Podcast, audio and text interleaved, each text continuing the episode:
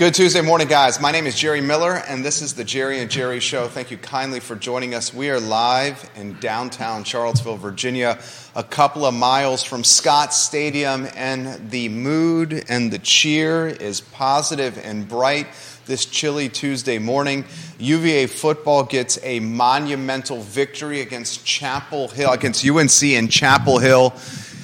What a win for this football team. And if you take a look on screen, you'll see some of the headlines we'll cover today with the star of our program, Jerry Hootie Ratcliffe, the Virginia Sports Hall of Famer, a man equipped and experienced to answer questions like, is this the greatest road victory in program history? We'll talk Tony Elliott and what this victory does for job security. We'll highlight Superman Mike Hollins and ask the question, does Superman wear number seven? And we'll take a look at Tony Bennett's boys in this Virginia basketball program. ACC Media Day is tomorrow. Judah Wickower, our Elmer's glue behind the scenes, the man who keeps this, this show and this network together, the director and producer. If we can go to the studio camera and welcome our star, the Virginia Sports Hall of Famer, Jerry Hootie Ratcliffe, in Chapel Hill on Saturday evening. My friend, what a victory quite a victory, Jerry. I'm, I'm, and I don't think hardly anybody saw this one coming at all because uh, um, uh, I have a guy named Andrew Jones who's publisher of Tar Heel Illustrated. Who's we usually do a podcast before every Virginia North Carolina football basketball game, and and Andrew is a guy who is uh, so honest about things and even when Virginia, uh, in past years, when Virginia didn't have much of a chance, he would say, well, you know, they could exploit this or that from Carolina and all that. But uh, even he and I talking off air before our podcast the other day said, he said, I've looked at this from every angle, uh, Hootie, and he said, I honestly can't find one way that, that Virginia can win this game and uh, he, he, was being totally honest. I couldn't either, and uh, and I, and we finally agreed on the point that if if anything got in, in Carolina's way, it would be Carolina, which turned out to be somewhat prophetic. Uh, you know, Mack Brown. I think we talked about it on the show last week. Mack Brown told his players a story he had learned when he was at Texas about don't eat the poison cheese. and he did end up hanging uh, little pieces of cheese on every locker that week to remind them that uh, you, are probably not as good as your clippings. So, you know, take Virginia seriously. Uh, don't let yourself drop your guard. And, and some of that uh, occurred. You know, he, he came out yesterday and and fell on the sword and, and took the blame for the loss, but for not having his team ready. But you look back upon it and and and it wasn't because he didn't warn them. That's for sure. They they had proper warning that hey, you could get upset if you're not careful, and and they didn't listen. They didn't listen. They didn't listen. Mike Hollins. we'll start with him. Three touchdown performance for Superman, who wears number seven. Tony Muskett, 20 of 30. He did have a pick. He did have a touchdown. The offensive line really showed up um, against UNC. I was very impressed with the offensive line. Let's cut to the chase. Drake Maye, the gunslinger for UNC, was not his NFL caliber self. He still had a hell of a line. Uh, two touchdowns, a pick, 347 through the air, but it was the 24 of 48 and the missing of wide open wide receivers that had many watching the game or in person in Chapel Hill asking, what the heck is going on here? First, I'd love to highlight the positives. Do you start in the trenches with the offensive line? Yeah, and well, I think you actually have to start in the in the meeting rooms in the over at the McCue Center where the coaches put together a, a brilliant game plan, really. Um, I think that these guys saw something on film that nobody else has seen this year when they studied North Carolina. You, you can't tell me that, as, as well as Virginia's offensive line played, you can't tell me that these guys magically transformed from a team that couldn't block NC State and Boston College to all of a sudden dominating the line of scrimmage against a, a defense like North Carolina. They, I know Mack Brown had tried to dispel the notion around college football that his team was soft, and they had done a, a pretty good job of that. But I, I think these guys, in their film study, these UVA coaches, I think they found something in there that that they could exploit because Des Kitchens told us after the game that he felt like that Virginia could run on Carolina, and Carolina had only given up 130 yards a game on the ground. Virginia rushed for almost almost double that uh, in Kenan Stadium uh, when Carolina had everything to win. Uh, I mean, you know, people were talking about college football playoffs, about being in the ACC championship game against Florida State. So the fact that Virginia was able to control the the line of scrimmage and run the football down Carolina's throats was massive. That I thought that was the whole key to the game, because if you can run the ball like that, you can control pretty much everything. And Virginia had the ball a lot longer time of possession than Carolina did. Kept Drake Maye off the field, and um, did everything they had to do. But but you, kudos to the offensive line because they did uh, they did open holes for these guys and uh, it made a huge difference. Uh, yeah, they, they should get a they should get a game ball for what they did. Absolutely, Hootie Ratcliffe dropping dimes here. The time of possession: UVA 37 minutes and six seconds. UNC 22 minutes and 54 seconds, dominating time of possession. And Jerry Ratcliffe is exactly right. 54 carries for 228 net yards on the ground for UVA football, a buck 43 on the ground for UNC. Viewers and listeners, you can offer comments and we will relay them live on air. Let's go to Keswick, Virginia. Stephanie Wells Rhodes watching the program of the Interstate Service Company family, a mm-hmm. Holmes best friend. She says, Fellas, my husband swore we were going to win all day Saturday. He said we were due. I wish we would have put some money on it. So proud of our team. Go Wahoos. That's from Keswick, Virginia. Kevin Yancey, he loves to play the bear. There's always a bear in the room. Right. He says a blind hog still finds acorns occasionally. He's watching in Waynesboro right now. Rob Craig, you see him from time to time, uh, right there on press row um, at UVA basketball games. He says when you consider ranking records, point spread, doesn't this have to be considered the biggest upset, most improbable win in UVA football history? You put the headlines on screen for Jerry Hootie Ratcliffe. That's literally what we talked about in our pre production meeting. Is this, I got a two part question for you, and I'm going to echo what Rob Craig said. Is this the greatest road victory in UVA football history? And then I'm going to echo what he said. Is this the biggest upset, most improbable win in UVA history? Well, uh, probably so, because uh, you consider the circumstances, and even though we're not, it's going to be interesting to see how this season pans out. Whether Carolina uh, continues to win and ends up doing everything that they wanted to do, or if they just kind of become a, another mediocre Mack Brown football team. That's yet to be determined, and so that could take some of the that could tarnish some of what Virginia accomplished. But uh, in today's perspective, as we speak, in real time, uh, it was massive. Um, since they've been keeping polls, there's there's been nothing like this in Virginia history. It's the first time they've beaten a top ten team on the road ever. Uh, again, since they started polls. Um, in my study and research to write the Virginia history football book, uh, there were two massive upset wins back in the day. Um, one, they beat Penn in Philadelphia uh, back, I think it was in the 40s.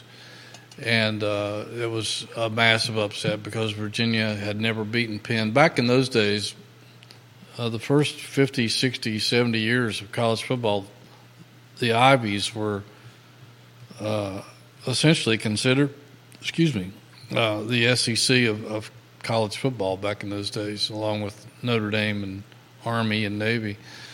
But uh, that was a massive win. I, I think uh, talking to some Virginia players who uh, were part of that, I think that was during the Art Guepe era. Virginia fans and Virginia players tore up the ho- team hotel in Philadelphia so bad they were told to never come back again in their wild celebration. So it, that was quite a win. And um, believe it or not, back in the, uh, I guess it was the late 80s when Virginia was celebrating their 100th year of football. I was fortunate enough to interview uh, the oldest living Cavalier at the time. He was in his late 90s, I believe, and I'm trying to remember his name. They they named a building after him over at the hospital, um, and it, it, Claude, um, gosh, it'll probably come to me later. Um, he played on the 19, I believe, 15 team. Believe it or not, that went to Yale in the Yale Bowl uh, again, that was like beating Alabama on the road in those days. Was it Claude Moore? Just Claude Moore. Dr. Google search right there. Dr. Claude Moore. Okay. Um, I interviewed him in his hospital bed over, I think, at Blue Ridge, and um, he'd become a, I think, a billionaire. He bought all the land that Dulles Airport sits on now, uh, all that property up in Northern Virginia. But he uh, he was an offensive lineman, I believe, on that 1915 team, and they uh, stunned Yale on the road. And um, he was telling me about that game. So uh, th- those were two uh, road wins that shouldn't be forgotten. But uh, in modern times, uh, again, since they started doing polls, I think sometime in the late 40s or maybe early 50s, I can't re- recall, but uh, yeah, there's no question this was the biggest road win without without a doubt. And uh, I mean, they had their chances back. Um, I guess in '95, George Welsh's team, when they should have beaten Texas on the road, they got uh, they got shafted by the officials. I think from the Southwest Conference because there was at least one field goal that should have been called good those officials waved off as bad, and there were some other questionable calls in that game. It's the only time in my career I've really thought that uh, game officials were cheating for the for the home team, and th- I think that might have been the last year of the Southwest Conference, so they had nothing to lose. But and then that same year they opened up the season at Michigan and uh, lost on the last, essentially the last play of the game, uh, in with that tightrope catch in the end zone that beat them uh, at the big house. So they had opportunities in the past, but they something always prevented it. But uh, they made it uh, when James Jackson stepped up and, and, intercepted that lame duck pass after Paula Carey had uh, hammered Drake Maye, forced a bad throw. That was, they didn't leave any doubt. Um, a massive win considering they were uh, 23 point 23, 24 point underdogs, playing on the road at a place where they haven't won a lot over the years. Was and, one and five? Yeah, we're one and five on the season. Only of, victory, William and Mary. a lot of people were expecting one and eleven out of this team, if that much. And um, you know, Mack Brown, Hall of Fame coach. He has a Heisman quarterback. Uh, a pro wide receiver. Pro, at least one, maybe yeah. two. Uh, really good running game. Um, defense better. Uh, these guys were looking to play, you know, go on to run the table and, and possibly win the uh, win the ACC championship game. They they still could do that uh, and make the college football playoffs. So they had everything in the world going in their favor, and for Virginia to march into that stadium and come out with the win was just mind-boggling, shocking. I I was stunned, and and uh, I've seen a lot of things that have surprised me with this program over the years, and football in general. But th- that was stunning, without to say the least. That, that's under underplaying it. It was stunning fantastic take from the Virginia Sports Hall of Famer. We'll highlight some of the viewers and listeners watching. James Watson, hello. He's a UVA graduate. Vanessa Parkhill, who loves Penn State. She's watching in Earlysville. She loves college football. Kate Sharts, Sarah Hill Puchensky, John Snow, Bernard James, Kevin Higgins, Lonnie Murray, Carol Thorpe, Heather Walker in Johnson Village. Woody Fincham, hello. Dr. John Shabe, owner of Pro Renata, hello, and welcome to the program. Dr. Downey, welcome to the program. Viewers and listeners, you can shape the conversation. Big Ray watching the program. And the Cool Cats, Neil Williamson, hello and welcome to the program. Ask questions, shape the conversation by putting your thoughts in the feed. Your Twitter account is on fire right now. Um, I'm going to throw this to you here. The only thing this game was missing was the nationally televised coverage. It had drama, it had scoring, it had touchdowns.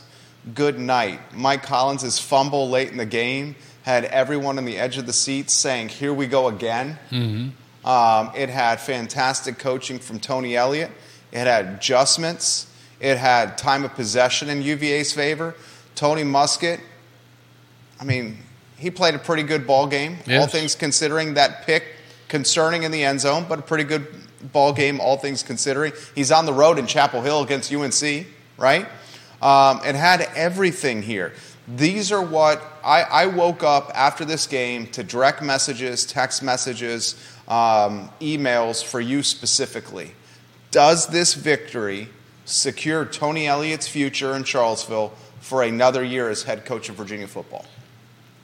Well, it's difficult to say that. I, I, think it probably does. I think I really don't think he was going to lose his job this year anyway, uh, no matter what happened at the end. Now, if they had gone one and eleven and gotten blown out and weren't competitive, uh, the big donors became restless, weren't convinced that he could get the job done, uh, etc that might have put a different light on things. But uh, you know, if, if they, I, I, felt like he was most likely going to get yet a, another year, uh, just because he signed a, a, five or six year contract to start with. Has a, like a nineteen million dollar buyout, something like that. Um, and you know, I, I don't know if Virginia wants to pay that kind of money to somebody, but uh, you know, all that's not really relevant because I, I don't think it it's going to have any. Uh, I don't think it's going to play out like that. I, I, never did really. I thought Virginia would win two or three games, and the fact that they beat North Carolina now, if you can beat North Carolina on the road, you can you can beat anybody else on your that's remaining on your schedule. Uh, Miami and Louisville and Duke uh, I think Duke comes here. Um, Miami and Louisville are, are on the at road. Louisville. Yeah, those two are on the road, and, and they won't be easy games because Miami just beat Clemson. Uh, Louisville has been up and down. They beat Notre Dame at home. Um, Duke here will be an interesting game because Duke's pretty darn good, and then you got Georgia Tech here and Virginia Tech here. So the schedule, in some ways, uh, is kind to Virginia, and the, you got some winnable home games for sure. Uh, but I, I, really, I really didn't think he was going to lose his job, anyways. But I think this really um, puts a cap on it because uh, you know it, gives, it, it, showed some of the doubters, and I, I, had a lot of people on my Twitter who have been calling for Tony's head. Um, since early on. Eat some crow. They ate they and they willingly ate some crow, and um, and so I, I, think if if that's the attitude of, of some of his harshest critics, then the other people who were sort of on the fence or believing, as as many of them have said on this program, that give the guy time to get his recruits and uh, and and things like that.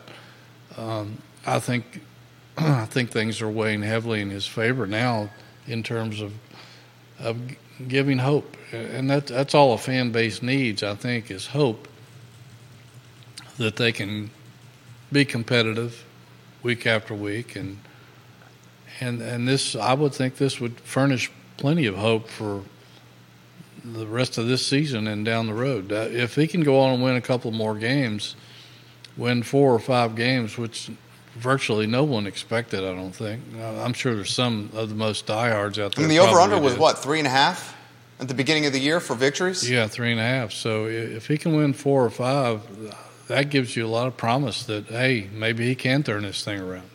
The schedule closes like this on Saturday. You got Miami in South Florida on the ACC network, 3:30 kickoff. Virginia then hosts Georgia Tech in Scott Stadium, 2 o'clock kickoff here in Charlottesville. Travel to Louisville on a Thursday night contest. ESPN's going to offer a national televised audience. Louisville 7:30 kick. You follow that with Duke the following Saturday in Charlottesville, and you close with the Hokies on the 25th of November. So you close the year with Miami, Georgia Tech, Louisville, Duke, and Virginia Tech. There are winnable ball games on this schedule. Virginia Tech looks very human. Mm-hmm. Georgia Tech, you would say, is a winnable ball game. Yeah, Georgia Tech, I don't think, has won here since 1990. Georgia Tech, very winnable. Miami, Louisville, and Duke will be some stiff competition. Of those three, would you call the Cardinals the most likely opportunity for a win? I'm not sure because you got Duke here. And okay. even though Duke has played pretty well, they've they've lost a couple. They'll probably lose at least another game before they get here, maybe two, because uh, they don't have an easy schedule either. I think they have to play. Uh, I got it right here. Duke's schedule, Hootie's exactly right. Duke has got a, a, a, difficult schedule to close, and they just lost a, a, a, tough ball game in Tallahassee to Florida State. Florida State looks like the real deal, ladies and gentlemen. Yes. Um, Duke at Louisville, Hootie, hosts Wake Forest, at UNC, at UVA, close with Pitt. Yeah, so the, you know they they could be susceptible to another loss or two before they get here, and who knows how that might impact them. And uh, you know, even though Virginia lost a lopsided game to Duke last year, I believe um, the games here in Virginia. If Virginia can beat Carolina on the road, certainly they can beat Duke here. I'm not saying that they will, but they certainly can't discount that. Uh, Louisville's been a tough place to play for Virginia. It, it, people don't realize because they're kind of Louisville so far, you know, seven hours, eight hours to our west. You really don't hear that much about them. Um, they have an incredibly great stadium out there that they've built and added on to. Uh, they have a, a, an electric fan base when they're winning. That, that, that's that's a very daunting place to play, and uh, they have some talent. They have a good, really good coaching staff in there. Um, so it's going out on the road to Louisville and winning is certainly not going to be easy. Um, the Miami game, a 3:30 kickoff. I'm looking at the line now. The Wahoos, an 18 and a half point underdog, depending on where you shop. The over/under at 47 and a half. So UVA is an 18 and a half point underdog. Interestingly, UVA and Miami have the same ACC record right now at one and 2 mm-hmm. Now the overall record is inverted. The Hurricanes are five and two. UVA is two and five. This is going to be on the ACC network with the 3:30 kickoff on Saturday. I want to ask you five keys to victory that you saw with UVA football against UNC and how some of these keys may be able to, to scale to Miami. Yeah, well, uh, I think one of those was the game planning. They the coaches uh, used that bye week not only to get healthy, but they did a lot of self scouting, uh, evaluated what they were doing, threw some bad things out, put some new things in, and uh, I thought had an incredible game game plan for, for North Carolina. So I thought that was one of the places they won the game was before they even left town. Uh, two was an incredible running game. Um, again, they controlled the line of scrimmage. They controlled the clock. They were able to move the chains, and that's something that's been missing from this program for years. Uh, Bronco could never really get a reliable running game throughout an entire season. Mike London struggled to do that from time to time. You almost have to go back to the Al early Al Groh era when they had big NFL linemen and some pretty good running backs. Um, and and that, that's a while. I mean, that was that's back in the ago. early 2000s. I was so. in college then. yeah, so um, a dominating running game can if they can run the ball like that the rest of the year, they they have that really increases your odds of being successful if you can do that. Um, three, the defense uh, played bend, don't break. Uh, came up with a turnover or two at key times, put some pressure on Drake Maye, even though he had a phenomenal numbers night. He wasn't an NFL looking Drake no. Maye like we had been. Right. Uh, again, you got to give props to the offensive line because they had not been able to get the job done. They certainly did the other night against a, a defense that that uh, has has been intimidating to some other teams so far this year. And uh, you know, I think you also have to look at Malik Washington. Uh, the guy's been phenomenal. He's he's had uh, four or five um, 100 yard games already. That that touchdown that that iced well didn't really ice the win because Carolina still had a chance, but the go ahead touchdown uh, on the pass from Tony Muskett down near the Carolina goal line, he ran through four tacklers oh to get into the end zone. Yeah. And uh, he's not a big guy, Jerry. I, I, I was talking to him after a, a, game here. I guess it was the William and Mary game. Maybe it was another game, but five foot eight, a buck ninety four list. Yeah. I read your game report. He goes, "I'm not big. exactly. I got to figure out how to zigzag through these guys." Yeah, he was he was laughing, and uh, I mean he ran through four tackles and and made uh, uh, Tony Elliott called it a big boy play, and it certainly was. Uh, this guy's in the top five of every NCAA statistic in re, in regards to receiving. Um, what a gift he was to come in here from Northwestern, and he's an uh, an academic guy too. I mean, he was all academic Big Ten for three years, and I'm sure he'll finish out his career at Virginia as all ACC academic. And you got to give some credit to uh, Will Sparks, the the punter. Uh, he kept Carolina backed up a lot. Booming kicks. Yeah, he, he had 160 some yards. And uh, that was a factor, too. So uh, Virginia was hitting on just about all cylinders in this win, and uh, you couldn't ask for much more if you're Tony Elliott. I got to throw Malik Washington's numbers to you in comparison with his ACC peers. We just got this question from Matthew, who's watching in Norfolk, Virginia, and he said, Ask Hootie if this is the best wide receiver in the Atlantic Coast Conference right now. Statistically, Malik Washington, the Northwestern transfer, is the best wide receiver in the ACC. He's got 56 catches. The second closest from a catch standpoint, you're looking at a kid out of Miami with 54. He's got 56, Malik Washington. 783 yards through the air.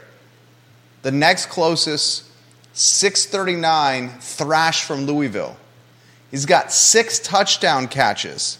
Six touchdown catches for Malik Washington ranks second to Keon Coleman in Florida State, who's got seven. He's averaging 14 yards a catch. You can put a legit, he's averaging 111 receiving yards per contest. Mm. Now, we're not saying he's got the best upside or pro talent. I would probably say that would be the Walker kid from UNC who's played two and a half games. That guy was that guy's a machine. That guy is clearly a pro playing college football right now. No question. But Malik Washington on paper, Hootie, statistically, we may be looking at the top wide receiver statistically in the Atlantic Coast Conference and a first team All ACC performer. Yeah, and I don't think his numbers are going to drop very much because uh, I guarantee you, if Carolina couldn't stop him, uh, it's going to be difficult for anybody else to do so and he's going to get his targets every game because they he he finds a way to get open from that slot receiver spot, and um, he, uh, he he's so good with yards after catch because he, he runs like a running back. He doesn't run like a a, a, lot, a wide receiver. So um, his size may hurt him potentially uh, toward the NFL, but I, I think he'll get a shot. Uh, does he have the upside for the slot? I think he does. Uh, again, it, uh, there's there's been guys his size that have made it in the pros. So I think if he's right with the right team, uh, if you can catch the ball and, and run after the catch, there's a and, roster and find ways to get open, and he has really good speed. Um, uh, there's a roster spot for him out there somewhere. Uh, is he the best in the NF, in, in the ACC? There's probably some other guys like Walker and uh, uh, Florida State, Miami. They they bring in uh, talented guys that are will end up in the NFL uh, for sure. So I haven't seen some of those guys in person. Um, so it's hard to say that he's the best, and it depends on what your definition of best is. If, is he the best college guy right now um, in the ACC? Maybe. Maybe. Uh, probably he and Walker and, and, and, maybe a couple of those other guys, but uh, statistically, he's he's beaten all of them. Uh, potentially, in, in terms of NFL and, and all that, uh, there's probably some guys ahead of him, but uh, I'm not sure anything's going to slow him down. Well, I will say this Malik Washington showed up and really shined at an opportune time because there were a boatload of NFL scouts at that UNC game. Yeah. Yep. A boatload. He was targeted 15 times, Malik Washington, against the Tar Heels. 12 catches, a buck 15 through the air, 115 receiving yards, and one touchdown. To put that in perspective, Mr. Walker, the UNC standout who's played two and a half games, I mean, I'm not even sure he 100% knows the playbook yet. Probably not. Okay, yeah. like legitimately, this guy's played two and a half games. He was targeted 16 times. He had 11 catches, a buck 46 in receiving yards, and a touchdown. These guys are very, very good pass catchers. I love a take from you on Tony Muskett. I'll give you his line again. He did have a really bad pick in the end zone. Um, not, a good, not a good read on that particular play. He finishes 20 of 30, 208 in the air, a touchdown, a pick, and Tony Muskett showed some athleticism outside the pocket carrying the football. Yeah, he ran it 12 times for 66 yards and picked up some valuable real estate down there in Kenan Stadium. But, I, you know, I, I thought all along that if Muskett was, he didn't have to be a star. He didn't have to be a Drake Maye for this football team. He just had to be a serviceable guy who could put up some consistent numbers and not beat himself. And that's that's pretty much what he's, he he did the other night. He's he, managed the game.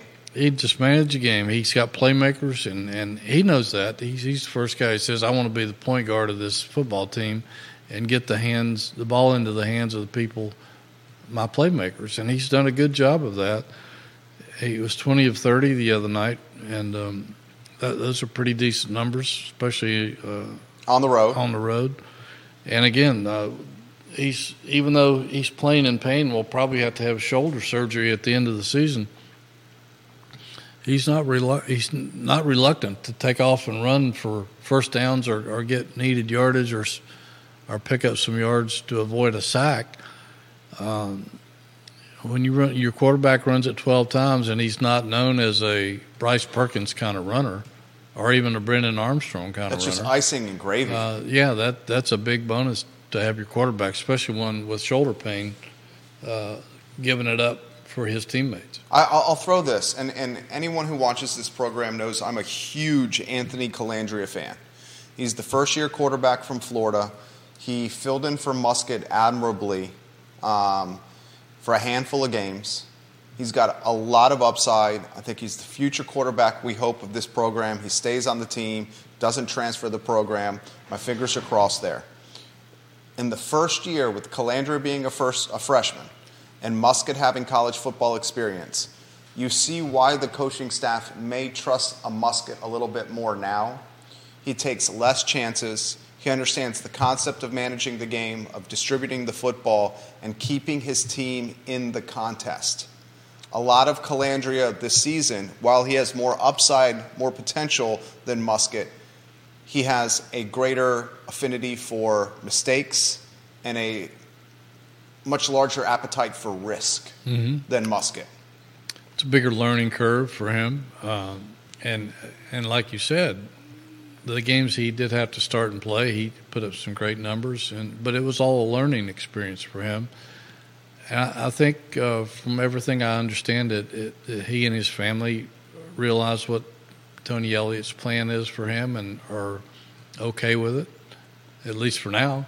And I think he realizes that he does have a bright future here, and he he's willing to sit and learn. Um, and I'm sure everybody's keeping their fingers crossed that Muskett doesn't get hurt, so they don't have to burn that red shirt year because he, he can't play in another game otherwise. Um, but yeah, uh, Tony Muskett, uh, he, he's a very confident kid. He's a, a, a guy of strong faith. He is very inspirational to his teammates, and, and they rally around this guy. They they see that he's putting everything on the line for them, risking personal injury to get a first down, and that you know if, if you're if you're in the huddle with that guy or in the locker room with that guy, he has earned your ultimate respect because uh, he can make plays and the fact that he is willing to put everything on the line to win. And and this kid loves Virginia. Uh, he grew up in Northern Virginia. I think he would have liked to have come here originally, but was overlooked in the recruiting process. But the fact that he got a chance to come here and and, and is um, gung ho wahoo, um, you have to give him the ultimate respect. Uh, well said. Well said. Kevin Higgins watching the program in Greenwood. He says it's not the numbers of we are Marshall, but it is we are UVA, and that win was remarkable. Kevin Higgins also says Tony Elliott has a group of men that believe now.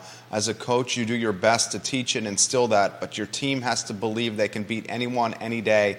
The Hoos lost three games by seven total points, figuring themselves out. That's over with now. We now have a confident team that believe in each other. Think about what Elliott and his team went through last year. George is looking down. Wow, George Welsh is looking down with pride. Kevin Higgins. Those says. are all, all valid points by Kevin there, and and uh, George probably is because he George uh, thoroughly enjoyed beating Carolina. He probably not as much as he enjoyed beating Duke because he, he and Steve Spurrier had this thing that carried on forever, even after Spurrier was gone. But uh, George rarely lost to North Carolina. He he took that rivalry seriously, and, and it is the old South's oldest rivalry for a reason. And it's a shame that it wasn't on the, something more available than the CW. Uh, they say that's a national network. I guess it is, but not everybody can get it, obviously, because you couldn't get it. Yeah. Um, and we got a boatload of options. Yeah. So, uh, yeah, I, it's a shame that th- this isn't a more publicized. I think we mentioned it last week. We couldn't figure out why it wasn't a more publicized rivalry like Auburn, Alabama. It's the South's oldest rivalry. Yeah, I mean, it's. A, I think there's only two other teams in the nation, uh, two other series in the nation that are longer than this one. That, that, was the 128th, I think, meeting the other day that goes back to 1892, for goodness sakes. Most people didn't even play football back in those days. So. Um, They're getting national recognition. The, Kirk Herbstreit recognized yeah, this as an yeah, upset. They got helmet stickers. They, uh, I know Tony Elliott was somebody's uh, coach of the week. Uh, Des Kitchings was somebody's offensive coordinator of the week. Um, uh, uh, Malik Washington was uh, the East West Shrine Bowl uh, offensive player of the week. Uh, he and Jackson were ACC players of the week at their positions. So they're getting a lot of plaudits around the country for what they pulled off, and that's only uh, can only build their confidence going forward. This is a great question from Michelle, who's watching in Allentown, Pennsylvania. She says, fellas, how can UVA utilize the Malik Washington transfer portal success story to rebuild this program quickly, especially considering the incoming recruiting class is not that highly touted? Well, that's a good question, and that's something that we've talked about at length on this show in the past. First of all, you got to realize that Malik Washington was uh, a guy in a at Northwestern, a program that is known for academics. It's known for academics. Yeah. I mean, he was all academic Big Ten for three years in a row. He's a smart kid. He's a very well spoken kid. Uh, Northwestern football team was struggling. Uh, they had some scandal within their program that has uh, cost, still do still do, and they yeah. I imagine that quite a few guys left there. Um, he's not your common transfer portal guy. Uh, he's the perfect guy for UVA. He's perfect for UVA, yeah. and and uh, maybe Virginia should try to recruit Northwestern's more. some more Northwestern's players, but. Um, it's difficult, as we've said before, even though there are so many players in a transfer portal. Some of them academically just academically just can't cut it here, and some of them who probably could, some of their transfer, uh, their some of their credits won't be accepted by UVA. They they won't uh, they won't transfer. So uh, that cuts down your pool considerably and and some other guys are looking for NIL.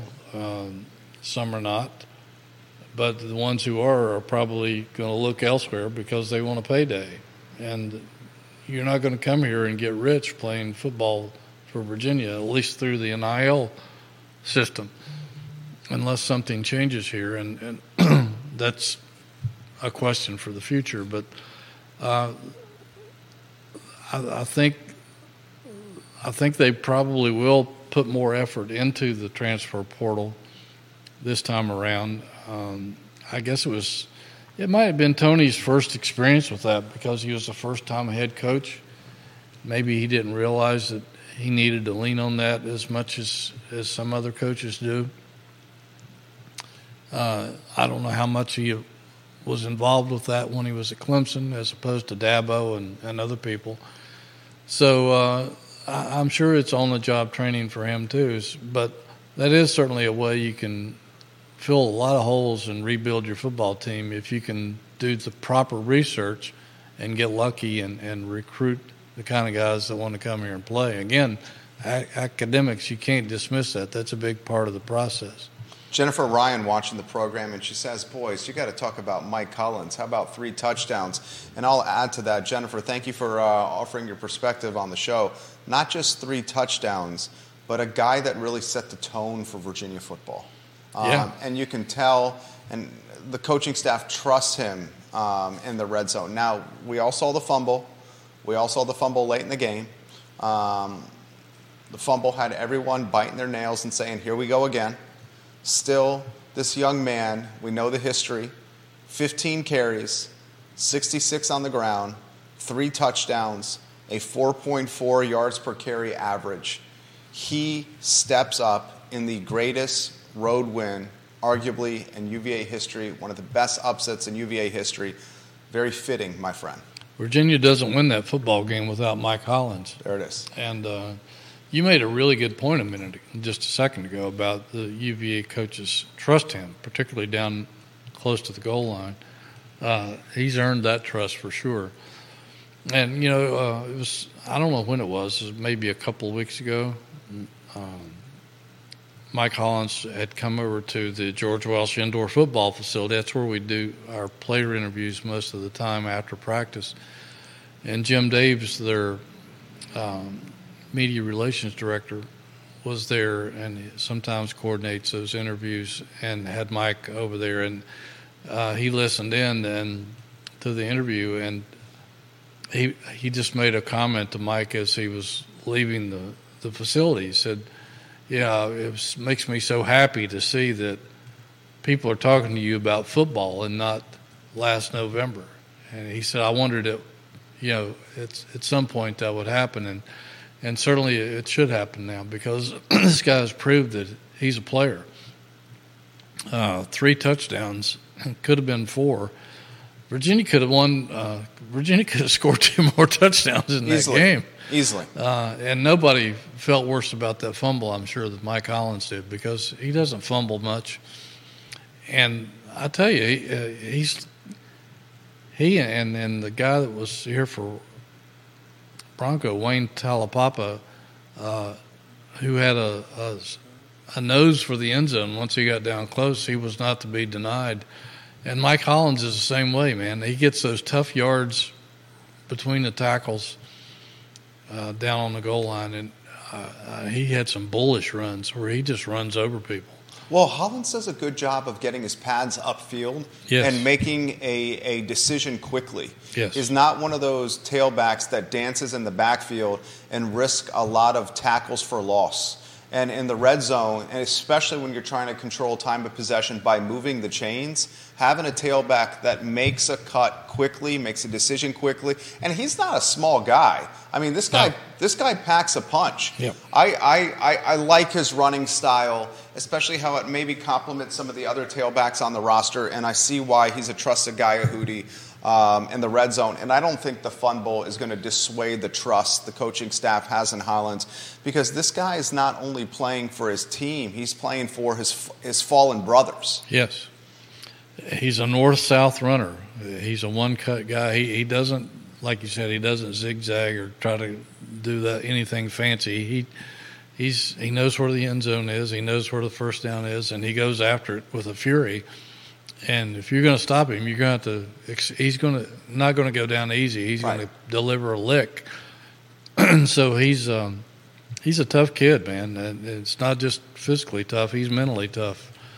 To have come back from what he did, uh, I, I, you know, there if there's some kind of a national comeback player of the year oh, award. I know the ACC has one, the Brian Piccolo Award, and. Uh, it, it should be him hands down. I can't imagine anybody who uh, has ever gone through anything quite like that before and come back and and played not just played but played well. And I mean he's a he's a force out there. Logan Wells Claylow watching the program. We got viewers and listeners in North Carolina, South Carolina, Georgia, across the Commonwealth, in Maryland, and in Pennsylvania watching the program as we speak right now. If you have any comments, put them in the feed. We'll get to Grace watching the show. She says she's a UVA graduate of 2006 and she wants to talk about Des Kitchings and what he had to say about Tony Elliott following the win. She said Des gave immediate props to Coach Elliott and what he has gone through following the victory, and he should be commended for that. Yeah, no question about it. Des is a good guy. He's fun to talk to. talk to him uh, every week. I'll probably miss it tomorrow because uh, I'll be down in Charlotte for the basketball media day. But uh, I'm sure Des is very close to Tony Elliott, them being uh, offensive guys like they are and doing a lot of game plans together. Not to say that the other offensive coaches aren't or the defensive coaches, but uh, I think there's probably, uh, when you've been an offensive coordinator like Tony Elliott was at Clemson for a decade, uh, there's probably a, a, closeness to your, your offensive coordinator, uh, as in Des. And uh, Des has, has caught a lot of heat uh, as has Tony. Uh, a lot of people pinned last year's offensive woes and some of this year's offensive problems on Des. Uh, so he's he's been open to criticism, and, and he has obviously seen the criticism that Tony Elliott has had, and Tony hasn't. Well, he he may have had it impact him, but he's kept it to himself. Uh, he's always smiling when we see him at uh, any meetings we have with him, and a positive attitude. And uh, Des mentioned that after the after the game that Tony had been through so much, maybe more so than anybody coaching today, uh, from the events of, of last November's tragedy, and for him to be able to get the team through that and his coaching staff through that and himself through that and to never give up and to keep encouraging the team and telling them that uh, uh, you saw a clip last night of, of Tony before the Carolina game greeting each player as they came out of the tunnel and saying, "Hey, this is what you dream of. This is this is why we're here. You know, this is why you play football. Uh, never give up get your game face on. You know, he was encouraging. Um, you can't say enough about uh, him and these other coaches for keeping um, a positive attitude and keeping these kids inspired because it could have easily gone the other way. They showed highlights um, during the game and post game on on television of Coach Elliott interacting with the players um, on the sidelines and, and before the contest. And everything you just said is very well spoken. he has faced so much adversity and crossfire. But in the pre and the, uh, in the warm ups, he's high fiving his players. He's got the biggest smile on his face, and he was able to manage that adversity by putting on a face of "Let's go out and have fun." He he he may have the weight on the weight of the world on his shoulders, but that energy was not conveyed to the roster, and that's a sign of a, a fantastic coach to be able to either code switch or manage a um, manage stress the right way where it's not conveyed to the players. I think you gave a quote last week about Deion Sanders, um, and it was like uh, a head coach may be feeling something, but the general on the sidelines is never rattled because the players can feel that energy. Exactly, and uh, they they believe me. Those those kids pay attention to their coaches, and they can detect if there's a, a weakness or or a, a, lack of belief or or anything like that. And, and uh, how many times have we seen it around the country where uh, a coach will get rattled and throw his headset, be losing his mind on the sidelines when things don't go right, and and it it it reflects back to the team. They they. Uh, they begin to lose their cool. They lose. They get shaken. They lose their confidence uh, Tony Elliott's not like that. I mean, he he's had his moments when he was frustrated because for a while there, it seems like every break went against him, and some questionable calls. I think at times this year that's hurt them. Uh, so uh, you know, there, there's been some frustration certainly, but uh, and, and the fact that some of his some of his own players were their own worst enemies at times, and I think that was one of the big points of emphasis during the bye week. And Des talked about this at length, and Tony did too, is that they spent a lot of that time just explaining to the kids that, hey, if we stop these dumb penalties, we stop making mistakes, we stop helping the other team in crucial situations, we're we're not that far away. We've been close, and, and we've killed ourselves eh, eh, with uh, losing our cool and, and punching a guy after the whistle or, or doing NC some, State. Yeah, doing just. Was it four turnovers in the fourth quarter for Colandrea against Maryland? Yeah. You know, the NC three State. straight possessions. Yeah. Three straight possessions. NC State, uh, uh, you know, hate to use names when it's college players, they're not pro, pro players. You got an offensive guard punching somebody after a touchdown. You got a helmet removal that gives better field position. I mean, I know hindsight's 2020 and in big time college football there are no moral victories, but Kevin Higgins did make the point. They were in a lot of ball games. They had double digit leads in three games and, and lost. Right. Double digit leads in three games and lost. So this season could have been been very different. Um, Kevin Yancey, he likes to play the bear. He says, sorry, you can scheme up for UNC, but not JMU or Boston College. I mean, we, we understand your points there, Kevin. Um, but at the same time, this team has got a, a, brand new head coach and still is trying to work its way through a different system. Multiple folks are saying that while Tony Elliott has saved his job, fact, that this is coming in from three different Facebook pages here. I'll paraphrase from three of them. Um, Thomas, I'll read yours, and two others are echoing what you're saying while he certainly has saved his job, and I was one of those folks that was calling for his removal, and now I have to, as Hootie said, eat some crow, I do think there should be some coaching staff changes uh, to this football team. You agree with that? I think it's premature at this point to do that. I, let's play out the season and see what happens. And I think he's alluding to assistance here. I'm, I'm sure he is, and um, and you know that's that's something that Tony Elliott's probably looking at uh, from an evaluation standpoint of whether he needs to make any adjustments in that department.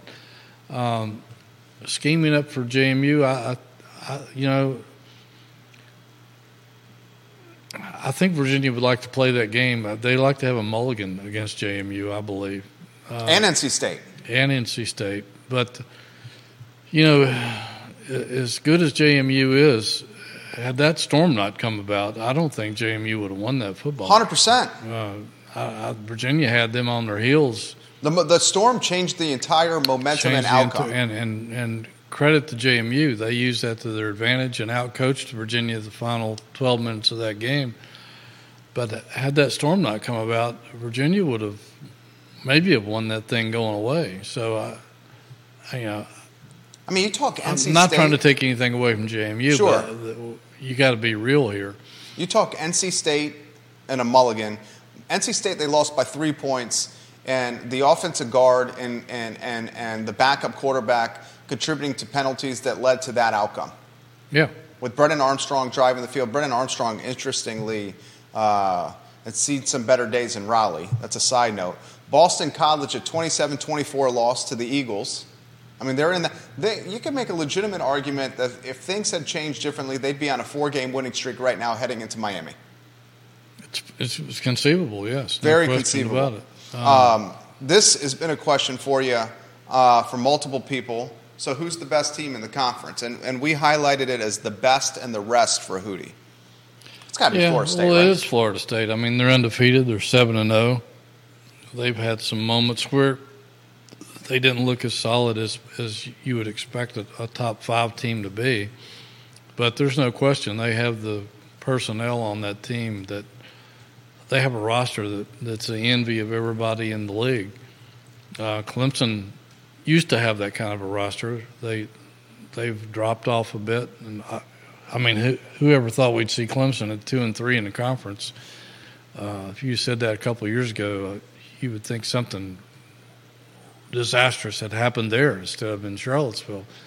But um, Florida State, without a question, is, is the best team in the league. I thought North Carolina might be able to rival them because Carolina has a, a lot of playmakers, but their defense obviously isn't as good as we thought it was. And Drake Maye can be beaten. Um, they didn't have their heads on right, and if they want to finish and play Florida State in Charlotte for the ACC title, they're going to have to get their heads on right. And I'm sure Mack Brown, being the Hall of Fame coach he is, will use this to his advantage because now he has their attention. If you talk to any coach, there's nothing that gets his players' attention more than a loss. Because then all of a sudden, hey, maybe he was right. Maybe we didn't listen to him enough. We need to play, pay closer attention. And so I'm sure he'll use that to his advantage. Um, Louisville's tied with Carolina at three and one for second place, and they're like I said, they're they're stuck out there in the West. um, we don't West of the ACC. yeah, I mean, we just you don't hear that much about them. You see them on TV from time to time, but uh, I- they've got some players and they've got a good coaching staff. They've got a great fan base.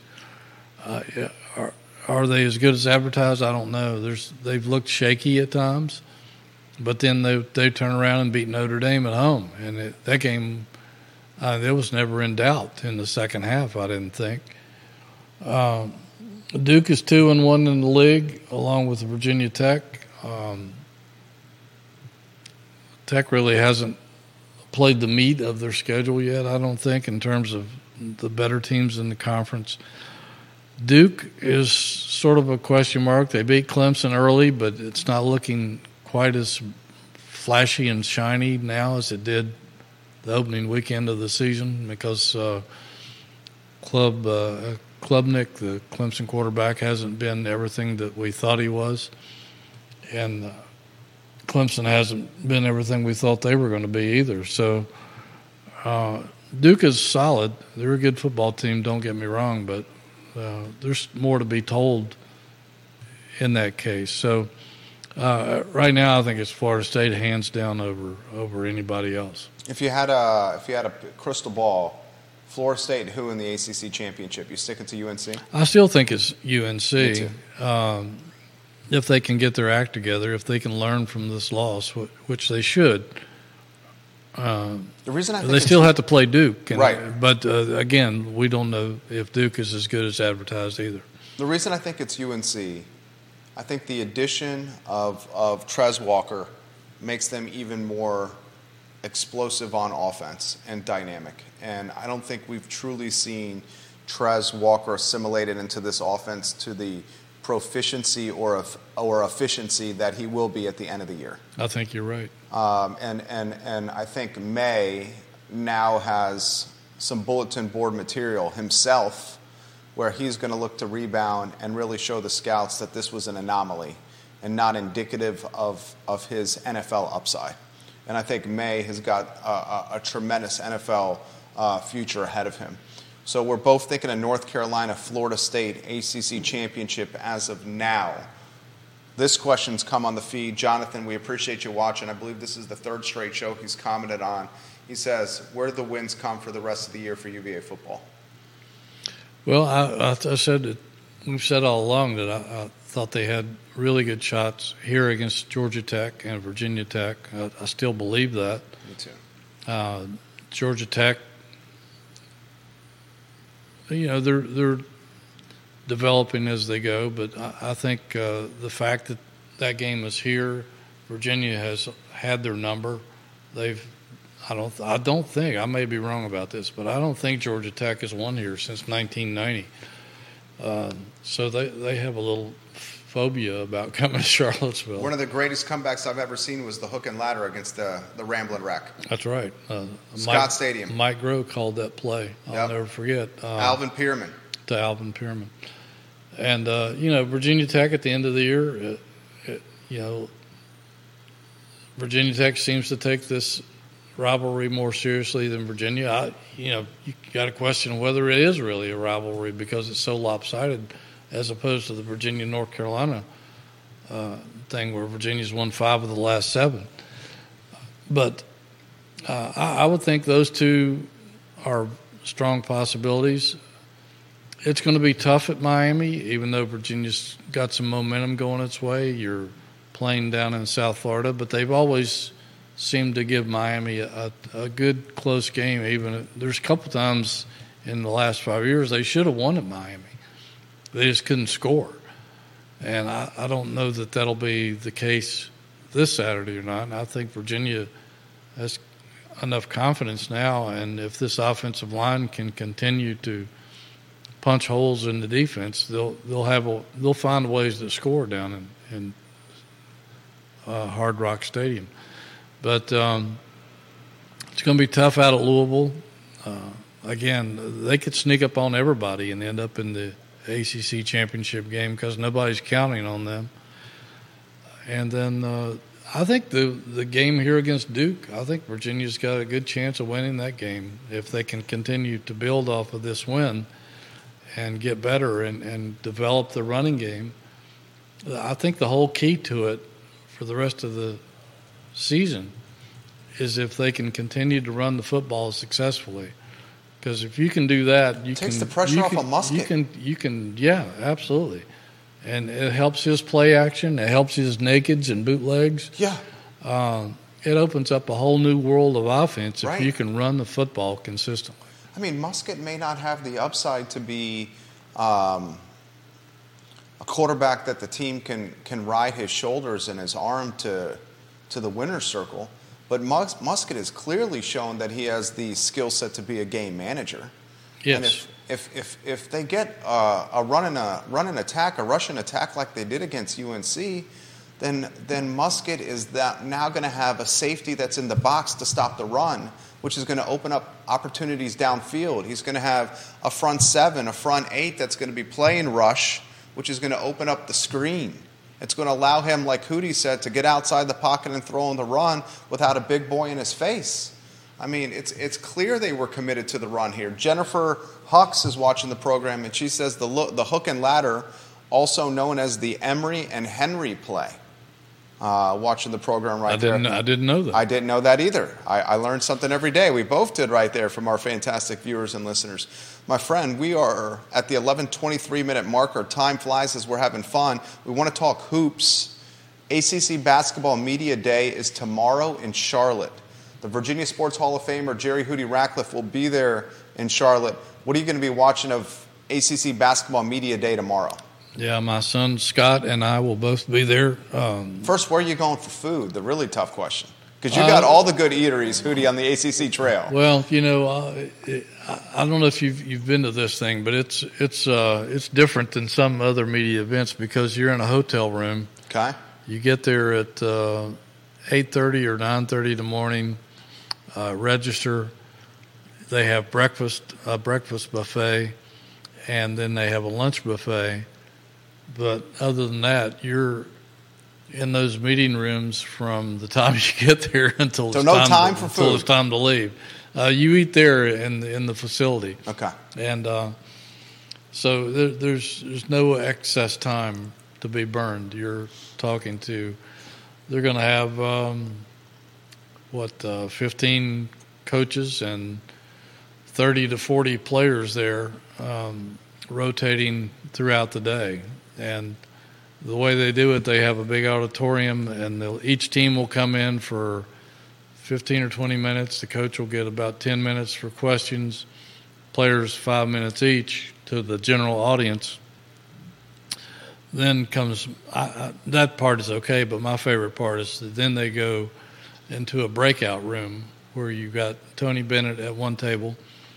Uh, you'll have uh, You got to imagine Reece, Reece, Beekman. Reece Beekman at Yeah. another table and Ryan Dunn at another table, and you'll have them for. Used to be an hour, but I think Tony's complained about us having to sit there and talk that long. So I think it's 30 minutes, maybe a little more than 30 minutes now, to where you can just sit there and, and with whoever you want to talk to, or you can rotate and uh, and ask your questions or listen to questions or whatever. So you get a good feel for what's going on with the program, and uh, you do that with 15 different coaches.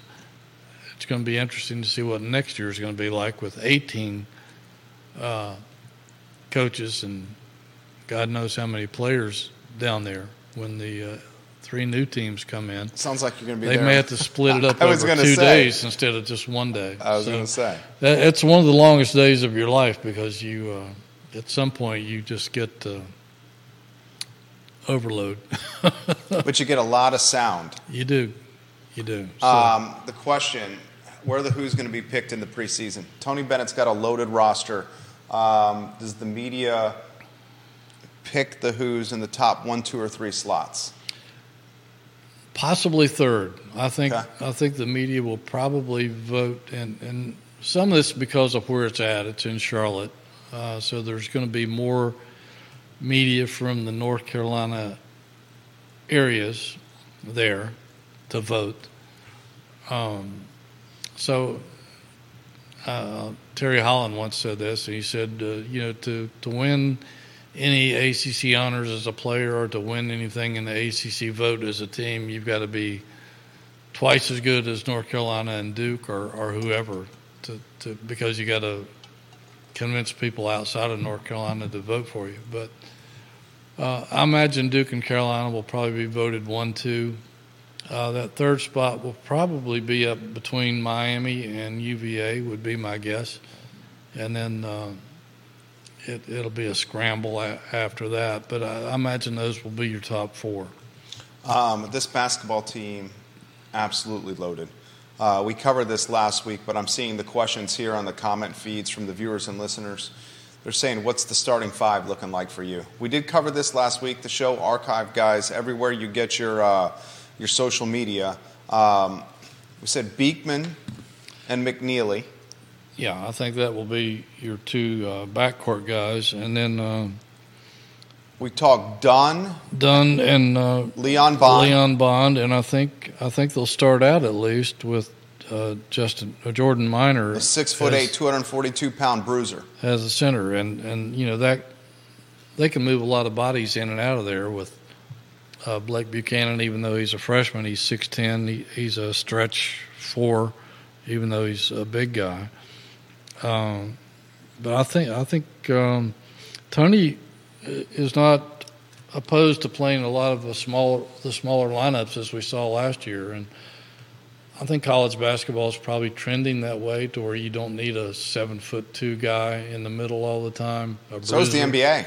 Yeah, NBA as well. Um, and that's drifted down to college basketball. So I think Tony likes the fact that he has uh, four guys, sometimes five guys that can handle the ball, can shoot, can move, and can play defense. And uh, you can still rebound that way. You, you, you might find it difficult if you run into a really big opponent who's also athletic, like they did against Carolina. Uh, a couple of times in the last couple of years, and, and some of the other teams like that. But uh, I think he's more concerned about getting the, the ball in the basket. And I think he has enough shooters around now that, that we're going to see a lot of bodies playing uh, from early on. I, I think he'll play 9, 10, 11 guys in November, at least in the non some of the powder puff games, rent a victim games, um, just to see what the chemistry is and what lineups work together. I love it. I love it, guys. Basketball right around the season, right around the corner. Um, this team is loaded. I think the future is bright. This man's website is the place for anything UVA related. The URL, jerryratcliffe.com. I'm on jerryratcliffe.com every single day, multiple times a day. Uh, was it Tarleton State to open the season on the, the first Monday, the Monday before Election Day? So that would be the 6th of November. I think that's correct. They got Tarleton State. Um, so we got basketball literally 13 days away, Hootie. Be here before you know it. 13 days away. This man's schedule, press conference today, Scott Stadium. Uh, no, it's over at uh, JPJ, Oh, actually. JPJ. Yeah. Mm-hmm. Then you're going media day in Charlotte, Wednesday. You back Thursday? Um, yeah. Back Thursday. Mhm. You busy man. It, this is the time of year that's, uh, The overlap. that really uh, ages sports writers. That's what I'm going to say. the overlap. Novembers are brutal. overlap right now, especially when you got a basketball team like UVA that is uh, very bright with its upside. My friend, this is a joy. Time flies when you're having fun. Any uh, closing thoughts for the for your for your fans?